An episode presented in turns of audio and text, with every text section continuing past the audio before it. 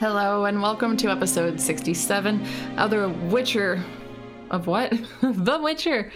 Chapter by chapter book review, where I'll go through a summary of the latest chapter and give my detailed thoughts on it.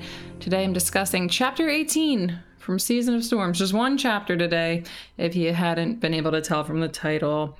This chapter is long enough that I think we can reduce it to just one episode or reduce the episode to one chapter. I mean, um, a lot happens and there's a lot of detail around everything that happens. Uh, so it might be a little bit shorter because it's only one chapter, but still longer than most of the other chapters in this book would have been if we only covered just that those uh, said chapters in one episode. Um, so, uh, but I think that's what we're gonna do for chapters 19 and 20.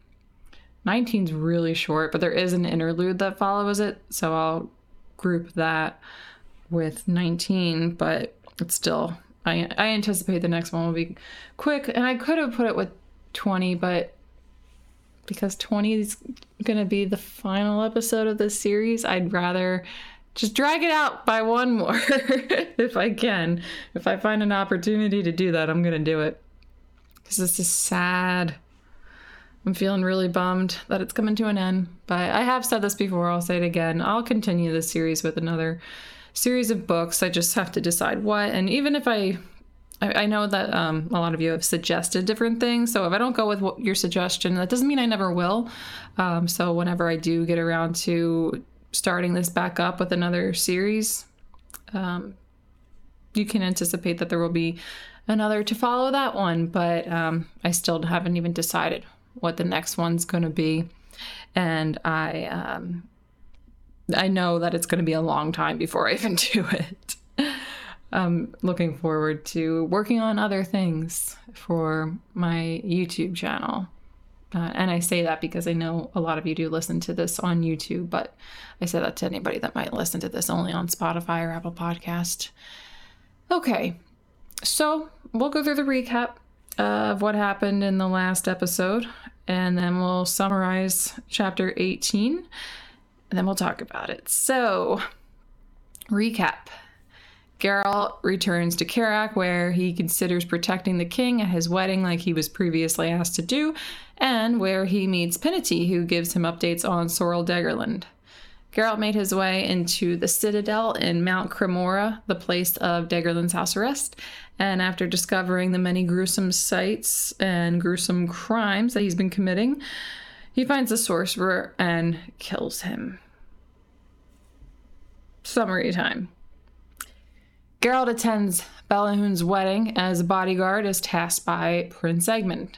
There, he learns from Coral that the king's betrothed is an Aretuza expellee who may be associated with Acheronia. Acherontia? I don't know how you say the name of this damn boat, but I'm going to go with Acheronia. A mercenary ship that is currently docked in the Kerack harbor. Geralt finds Ferrant to warn him about the danger this imposes on the king, but the king announces that he hired Acheronia and then permanently banishes both his sons, Xander and Egmund, who had plans to assassinate their father today. Even after Egmund was taken away, his other plans that the king did not know of start to unfold. By threatening to kill Dandelion, Egmund's men force Geralt to kill all of the king's protectors so that the king can be left vulnerable to an assassination. Geralt gets the upper hand and doesn't perform the task they want, but joins Ferrant again to inform the king of Egmund's failed plan. Belohun is surrounded by too many people for them to get to him, so Geralt can do nothing. When he sees the necklace bearing the Kerack coat of arms, a gift from his betrothed, suddenly tighten around his neck and strangle him to death. Immediately following his death, Belohun's already banished son, Viraxas, enters the palace and declares himself the new king. So, that is a big deal. uh, we're not attached to Belohun, so pardon me if I show no sympathy. He wasn't a very nice guy. He wasn't terrible. Coral kind of sums it up in a nice way. Um, I think I have a note on that somewhere in my long page pages upon pages of notes. So I'll mention it when I get to it, but um, it's still kind of wild, and it's, it's, it's of course Geralt would be there when something like that happens. Okay, well let's take it from the top of the chapter. So this whole chapter takes place on the same day, the same morning, in fact, and it's of course the day of the royal wedding. And the celebrations were meant to take place from morning until night, but they got cut short in like the early afternoon ish. So Geralt shows up with Dandelion. Um, Dandelion was invited as a relative of Ferrant's, which she was not happy about at first, since he would have preferred to, to be invited based on his own merit because he's a famous musician and he also would have been asked or would have preferred to have been asked to perform but that didn't happen he gets over it quickly though and he he attends uh, per his original invite but Geralt and Ferrant find each other, and Ferrant brings Geralt to the prince, to Prince Egmund, who has Geralt hand over his sword to the captain of guards. And the captain is a guy named Rop, and he's got strange eyes and a prepossessing look. And it's funny because it kind of should have seemed suspicious from here that as a bodyguard, Geralt was asked to give up his sword. But Egmund assures him that it's going to be nearby the whole time. We just don't want you walking around this wedding with the sword. Like you'll you'll have access to it. It'll be returned to you immediately if anything should happen. Uh, but it's funny because there's like little hints here and there leading up to what actually goes on, like the the big event, the climax of this chapter, um, that that was going to happen. But um, it's like from the perspective of a character, the perspective of Geralt, you can't really blame him for not seeing the signs. But as the reader, too, when I read this through the first time, I didn't actually see a lot of those signs. Like, I, I knew something had to have happened. I didn't know what exactly. I mean, the idea of the king getting assassinated was on your mind, knowing that that's why Geralt was there, was to protect him from that. But it doesn't always, things don't always play out in a story based on what's been said earlier. Sometimes they try to subvert expectations, uh, but still, like some of the little signs, I, I didn't um, know that things were going to play out exactly the way that they did. But when I read the chapter again, like when I reread it, the second, third, fourth, fifth, whatever, um, I was thinking, oh, yeah, this actually, all of the signs were right there. Everything was pointing to what was going to end up happening. Um, but that's that. So when Geralt relinquishes his sword to Captain Rob, Egmund admires it for a second, res- recognizing its um, Viroliden origins and references one that he used to have but was stolen by his banished brother, Viraxas. It's funny you should mention Viraxas. And uh, since they're on the topic of swords, Geralt asks Egmund what's up with his, since they were supposed to have been found and returned to him as a condition for being here performing this task. To which Egmund says that the investigation is still ongoing, so you may yet get them back. And that's just a pretty irritating thing to hear for Geralt because he should have already gotten them back per the deal like if there was any chance that they couldn't fulfill their promise then they shouldn't have made it in the first place. I mean you can't expect them to do the impossible but they said yeah we'll get you your swords back by the wedding and you'll have those to use to protect the king. But uh, that's not what happened. They're not as reliable as they made themselves out to be but i guess uh, a lot of people are just kind of like that. And then he says uh, they actually have a suspect. So this is news. They um, Egmund says that they have a suspect, and Ferrant says that the investigation indicated Nikefor Muus, or however the hell you say that guy's name, um, but he's fled.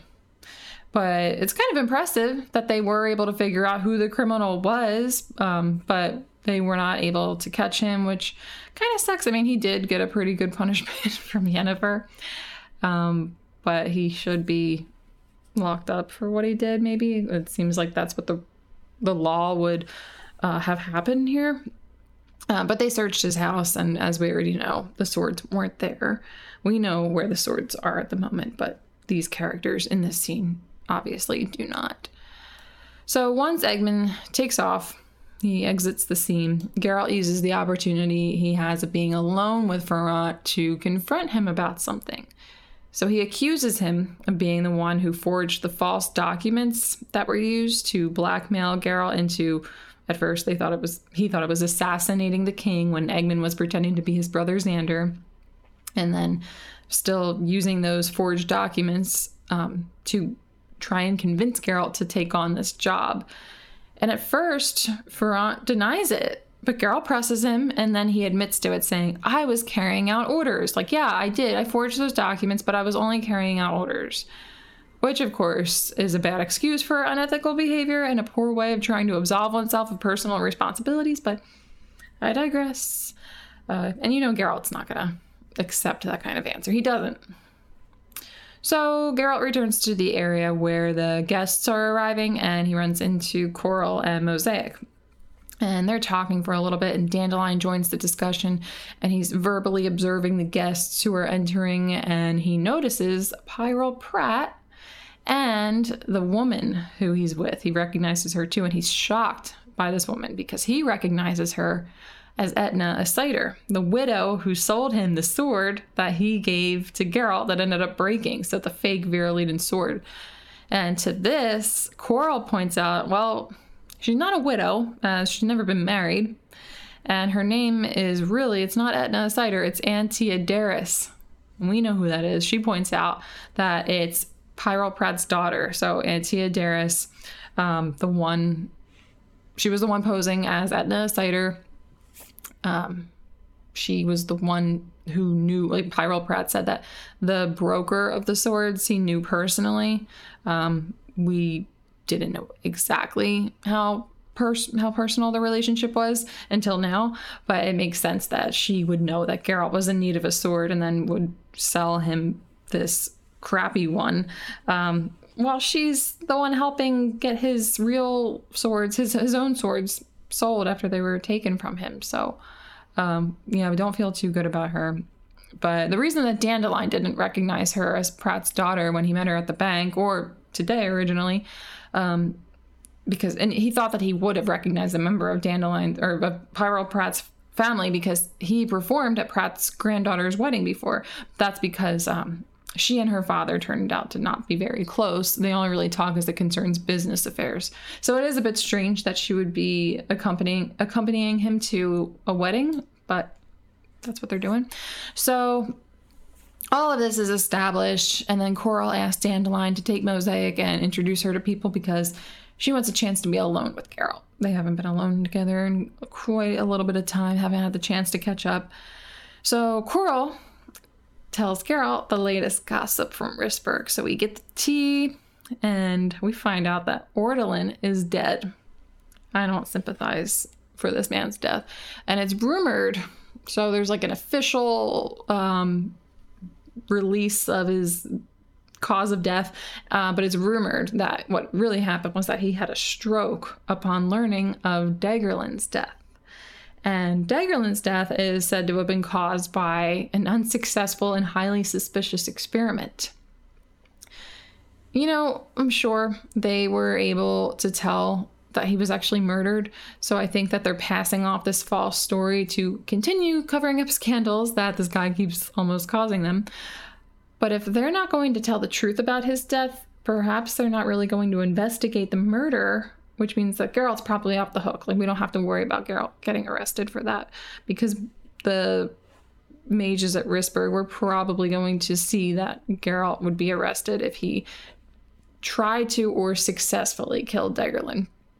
Um, and it also seems like a decent amount of time has passed since they killed him anyway. So if anything were to happen, it probably would have happened by now since I think Geralt would have been a top suspect. Maybe everything is so secretive with them, so it's really hard to say. But um, yeah, I think enough time's gone by. I don't know exactly how much time, but not like a like a year or a few months, but at least a few weeks. And I don't think it would take them that long to make moves if they were gonna. So Geralt's good. So Coral asks Geralt if he met Degerlund, and he kind of coyly says, "Oh, I may have. I don't know. I've met many sorcerers." I thought that was funny. But following Ortolan's death, many staffing changes began to take place at Rissberg because his death provoked a response from the chapter, who'd already been aware of suspicious activity surrounding Ortolan and Degerlund. And we know that Biruta Icarti addressed the situation with the chapter. There was that interlude that was her letter written to them about the situation, but apparently Constable Torquil, he was like almost obsessed with getting um, to the bottom of this stuff and making sure that justice was served, uh, he got his boss to take action. And eventually, I guess he talked to someone who talked to someone. It went up the chain until the chapter got notified. And then he got in, or um, the chapter got involved, uh, and a lot of the mages that Geralt met at Rissberg got fired. Except for the one, his name is Zangenis, and he only got to keep his job because he informed on the others. Just a lot of unscrupulous activity that goes on at Rissberg. But Coral points out that these things all took place right after Geralt visited there, but he plays it off like he had nothing to do with any of it. Just another funny thing. But of course, he's not going to admit that to Coral. It's just funny, like the way he goes about, like, oh, I don't, I don't know, that's nothing to do with me. And he's like, I think you uh, overrate me. And she's like, mm, no, I don't think so.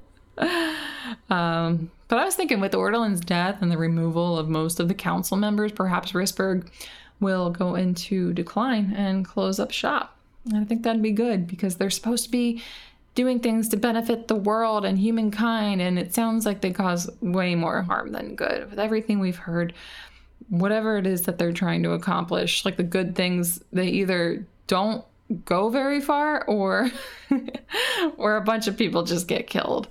Uh, like the Eater, for example, that was created there, and that was they had how however many they made, and Geralt killed one at the beginning of the book, and it was killing innocent people. That's why he was hired out to kill it. So hopefully that's what happens. And honestly, it could have happened because you never hear of Rissberg in the main series at all. It never comes up. So maybe that's because it doesn't exist by the time we get to the main series. So as they're talking, as the two of them are talking, King Belohun and his betrothed enter and they make their way to sit on these thrones. It's this um, royal procession, and they sit there briefly and then they get up and they leave. Uh, but as they're leaving, the bride, who goes by the name of Ildiko Brekel, she spots Coral, and a look of pure loathing can immediately be found on her face. Then Coral brings Geralt aside and she says who that is. She says that Ildiko was kicked out of Aretuza for theft and that wherever she goes, trouble follows. And she also tells Geralt that he needs to keep his eyes open because she spotted Acheronia in the harbor, this mercenary ship, and wherever that goes, something always happens. So that combination isn't looking good, and this is very troubling for Geralt, someone acting as a bodyguard. Uh, so he goes to look for Ferrant to give him the 411 on what's going on now, on these new updates. And while he's on his way to looking for Ferrant, he bumps into Mozaik, who is no longer accompanied by Dandelion. She says that he was invited by a soldierly looking man with a strange expression in his eyes to perform for the queen and her ladies in waiting oh. It's another sign of something's about to go on. It all just it was just pointing like it was like right in right in your face. I didn't really I mean I knew something was up, but I didn't realize Dandelion was going to be used as a hostage, kind of sort of. So Geralt takes off to the palace and he's barred from entry while he's trying to find Ferrant, who he eventually shows up and then Geralt tells him about Acheronia, and Ferrant is familiar with this too. So the two of them take off to find Egmund, since Geralt was hired by Egmund to protect the king, and he's probably a little easier to get a hold of than the king, but they actually find the king himself before Egmund. And there is reason for that. So when the king sees them, he recognizes Geralt as the witcher who engages in swindles. So that's not what you want to hear. I mean, he's not trying to impress this king, but he is trying to save his life, and the king really doesn't like him without even having met him before. But Ferrant comes to his defense, saying Geralt turned out to be innocent, but the king doesn't buy it, and he tells Geralt to get out of his sight.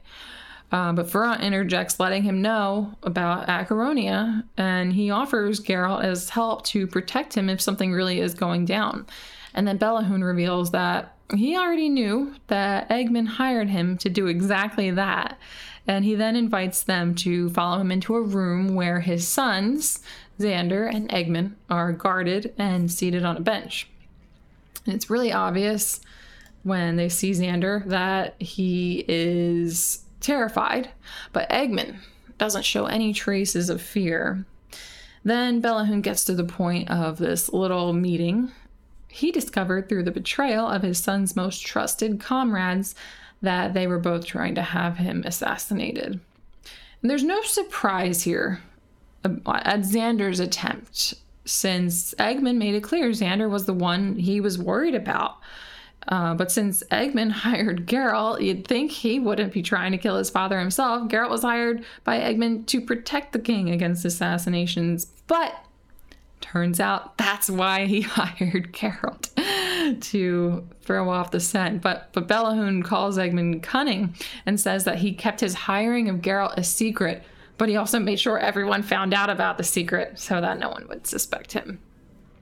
But the king learned that Egmund was trying to kill him, and he was trying to do so by placing contact poison on the king's fireplace poker that nobody else is allowed to touch.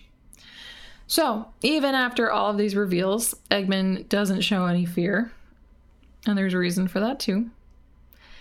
So Belohun says that the court will sentence them to exile and they will leave on Acheronia, the frigate that was actually hired by himself. Then he orders them taken away to be locked up, and Geralt orders Captain Ropp, or I'm sorry, Geralt doesn't order Captain Ropp to do anything. Um, the king orders Captain Ropp to take Geralt away. So as Ropp is escorting Geralt, he sends the other guards away with the exception of two of them, and then he takes Geralt into a chamber where Dandelion has a blade to his throat.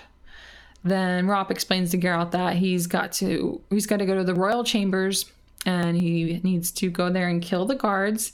And upon hearing the chaos, the king will be spirited away through a secret exit where there will be assassins waiting. So this is um, Egmund's other assassination attempt here.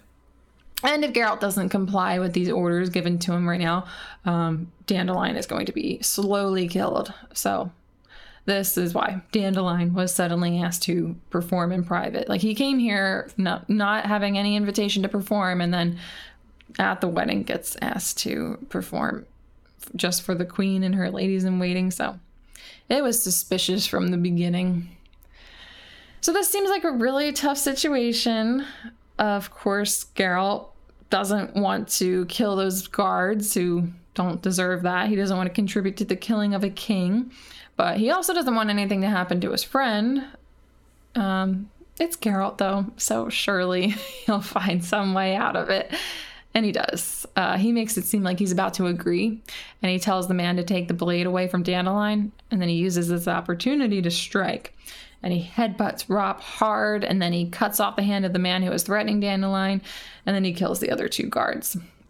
So after they're all taken care of, Ferrant enters the room and sees what happens. And Geralt tells him they were carrying out their orders. He's good, he's quick. Just love Geralt. Always have so many nice things to say about him. I actually have to like curb it a little bit when I'm writing up my notes. I'm like, okay, I can't kiss Geralt's ass too much. Like, it's just gonna seem a bit ridiculous after a certain point. so, with these updates, they decide to make their way back to the king so they can inform him of what they just learned. And they enter the chamber where the king is being fitted for his wedding clothes, and there's a lot of people in there. So um, Geralt and Ferrant couldn't get to them if they wanted. They're forced against a wall. And someone offers the king this like plate of jewels so he can take the jewels off and put them on. And um, he denies them. He doesn't want to wear the jewels. He says that he would just like to wear the necklace that was a gift from his betrothed with the crest of Kerack. And he puts it on. And as it's too late to do anything, Geralt makes the connection. Remember seeing this medallion when he was captured by Degerlund. Uh, his cat, Degerlund's cat, kept swatting at the medallion while it was dangling. So the necklace suddenly tightens as much as it possibly can around his neck, so tight that he can't scream or, of course, breathe. Like he can't even get his fingers in between his neck and the chain. So he falls onto the floor and he stops moving, and then the chain releases. And they call for a physician who pronounced him dead. And he says that he died from bad vapors entering the body and poisoning the humors. Plus, all of the recent storms raised the heat of the blood. I found this strange. I found it strange that this was the physician's prognosis because it says that the chain had cut deeply into his flesh. So wouldn't he have seen that during his examination? I'm sure there's always a way, like there's always an answer for little nitpick things like this. And I don't like to nitpick too much. I mean, I do very little of it considering how much of the series I have covered up to now. um, but this this is just one thing that I came out of thinking like I mean I guess because it was magically enchanted they could have made it somehow that it wouldn't leave any scars or maybe the physician was working with Viraxas so he didn't want it to seem like the king was assassinated because it they didn't want it to look bad on Viraxas even though it was obvious that he was the one behind it. And we'll get to that in a moment.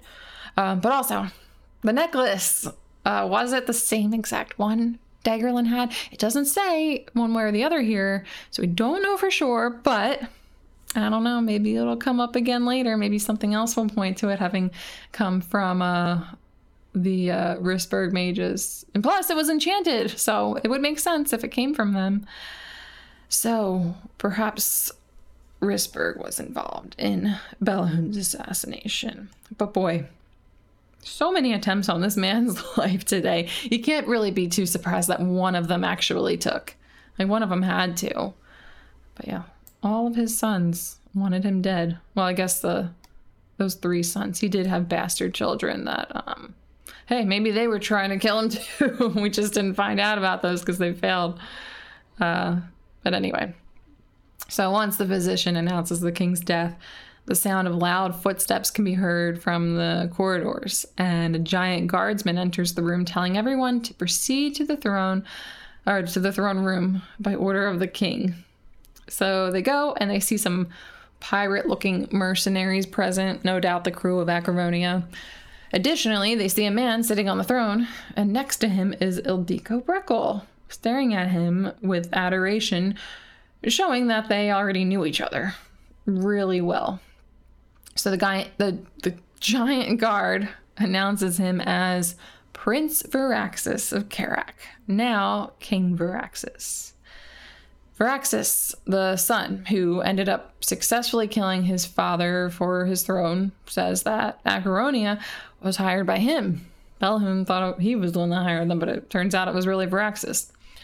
Um, he also says he's going to combine his coronation with his nuptials, which are going to be to Belohun's bride, in keeping with a Kerack law enacted centuries ago, where if the king dies before the wedding, the fiance will wed the closest unmarried relative, which is interesting since Kerack is less than a century old, but no one's going to call him out on that because he's king now, and they're all more than willing to accept and respect that. So while all of this is going on, Ferrant whispers to Geralt to take Dandelion and leave. Don't let anybody link you with all of this. That's a great idea. Then Viraxas says uh, he expects his father's servants to agree to serve him now, and he specifically calls on Ferrant, who worked with Egmund, someone else who just made an attempt on Belohun's life. Like, Viraxas is saying like, "Oh, he tried to kill my father, so I need to know where your loyalties lie." Um, not even addressing that he's the one that actually had him killed, but I guess that that's not going to be the official story, of course. So he tells Ferrant, "You're going to submit to an investigation so we can find out what role you played in Egmund's plot." And it kind of sucks. Um, we don't know what the outcome of that's going to be. This investigation um, he wants to find out if he was involved or if he didn't even know about it because he was um, because of his ineptitude with his job. It's just I do actually kind of feel bad for him. Ferrant hasn't been great, but he's not too crappy. Um, he's Dandelions' cousin, so kind of makes you want to like him a little bit more. Um, but he he did he forged those fake documents that could have incriminated Geralt because he was you know following orders. I just I, I doubt he had anything to do with Egmund's assassination attempt, so it just kind of sucks that he's in the doghouse. I do feel bad, but hey, nothing that can be done about it when the the new king the, that everybody's accepting as the king wants it done. It's gonna get done but maybe he'll be okay and get out of it. At the at the worst, hopeful, hopefully the worst thing is that he would get fired, which I don't wish that on him either. But hopefully he doesn't like get executed or imprisoned or anything. So he's called up to kneel before Viraxas and he whispers to Geralt one more time, "Leave," which he does. So he and Dandelion are back outside and they see Coral and Mozaik again, and they notice the blood on Geralt's clothes, so they can tell something's up, and they soon learn exactly what that is from the announcement made by the marshal of the court that the king has passed. So Coral points out that Belohun wasn't without his flaws. This is what I was referencing earlier. Uh, wasn't without his flaws, but there were worse kings.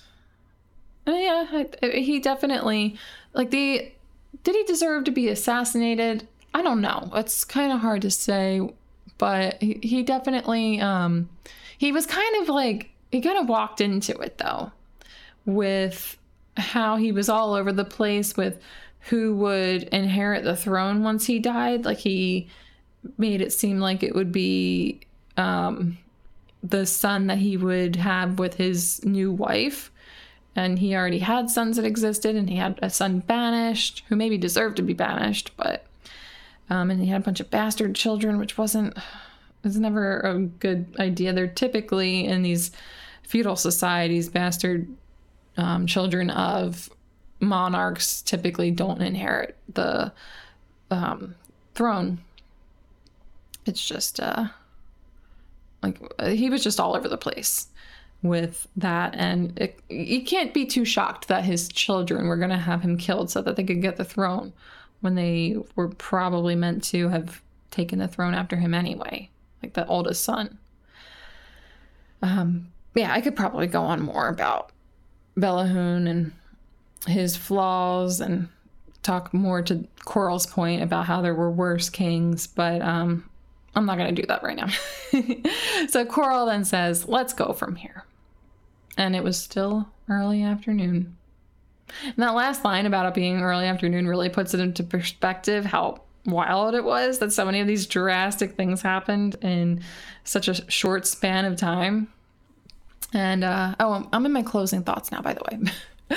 it's uh it's also wild that there were just so many attempts on his life. Like like I said, I mean, you can't be too shocked that um, people were going to try to have him assassinated, but um, it's kind of surprising that they were all taking place on that day. I guess because they didn't want him to marry that woman and then have the chance of her getting pregnant when they consummate their marriage that night.